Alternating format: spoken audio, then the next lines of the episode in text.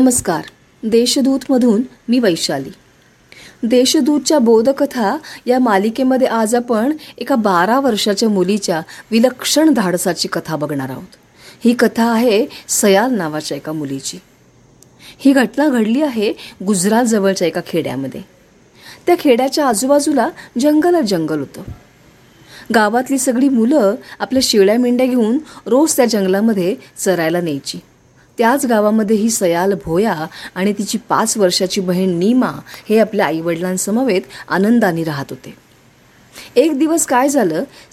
एक दिवस काय झालं? सयाल तिची बहीण नीमा आणि त्यांच्या मित्रमैत्रिणी या सगळ्यांनी आपली गुरंढोरं शेळ्या मेंढ्या घेतल्या आणि ते जंगलामध्ये चरायला गेले.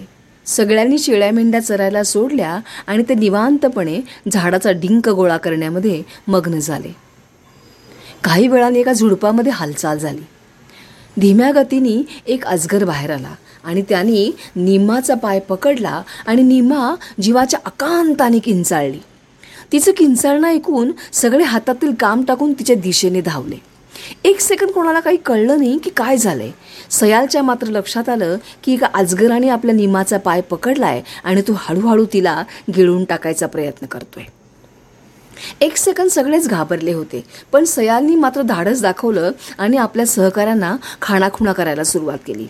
सयालचं म्हणणं त्यांना कळलं आणि त्या सगळ्यांनी हातामध्ये अनुकुचदार काठ्या आणल्या आणि ते सगळे अजगराच्या भोवती गोळा झाले.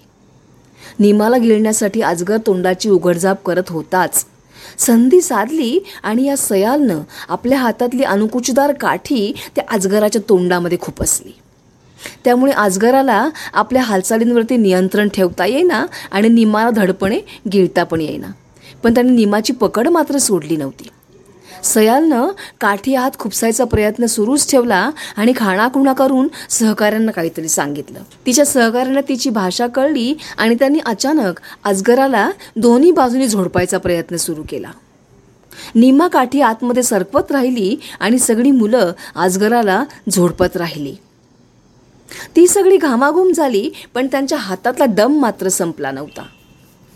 पण काही वेळाने अजगर थकला. त्याला या दोघांचाही मारा सहन होईना आणि त्याने दम सोडला. त्याने दम सोडला आणि निमाचा पाय त्याच्या तोंडातून मोकळा झाला. ही सगळी लढाई मुलांनी आपल्या बळावरती आपल्या बुद्धी कौशल्यावरती आणि सयालच्या खंबीर पाठिंब्यावर लढली होती. बारा वर्षांच्या सयालने मित्रांच्या मदतीने आजगराला मारून आपल्या पाच वर्षाच्या बहिणीचा जीव वाचवला होता. अजगराचं ते भलं मोठं धोड घेऊन ही सगळी मुलं गावात आली तेव्हा गाव सुद्धा हे ऐकून थक्क झाला आणि त्यांनी सयालच्या पाठीवरती शाबासकीची थाप मारली. या कथेचं तात्पर्य काय माहिती का मंडळी? ही कथा आपल्याला सांगते संकट कितीही मोठं असलं तरी तुम्ही डगमगून जाऊ नका आणि पाठ दाखवून पळू नका. शांत रहा बुद्धिकौशल्य वापरा आणि संकटाचा सामना करा यश तुमचंच असतं.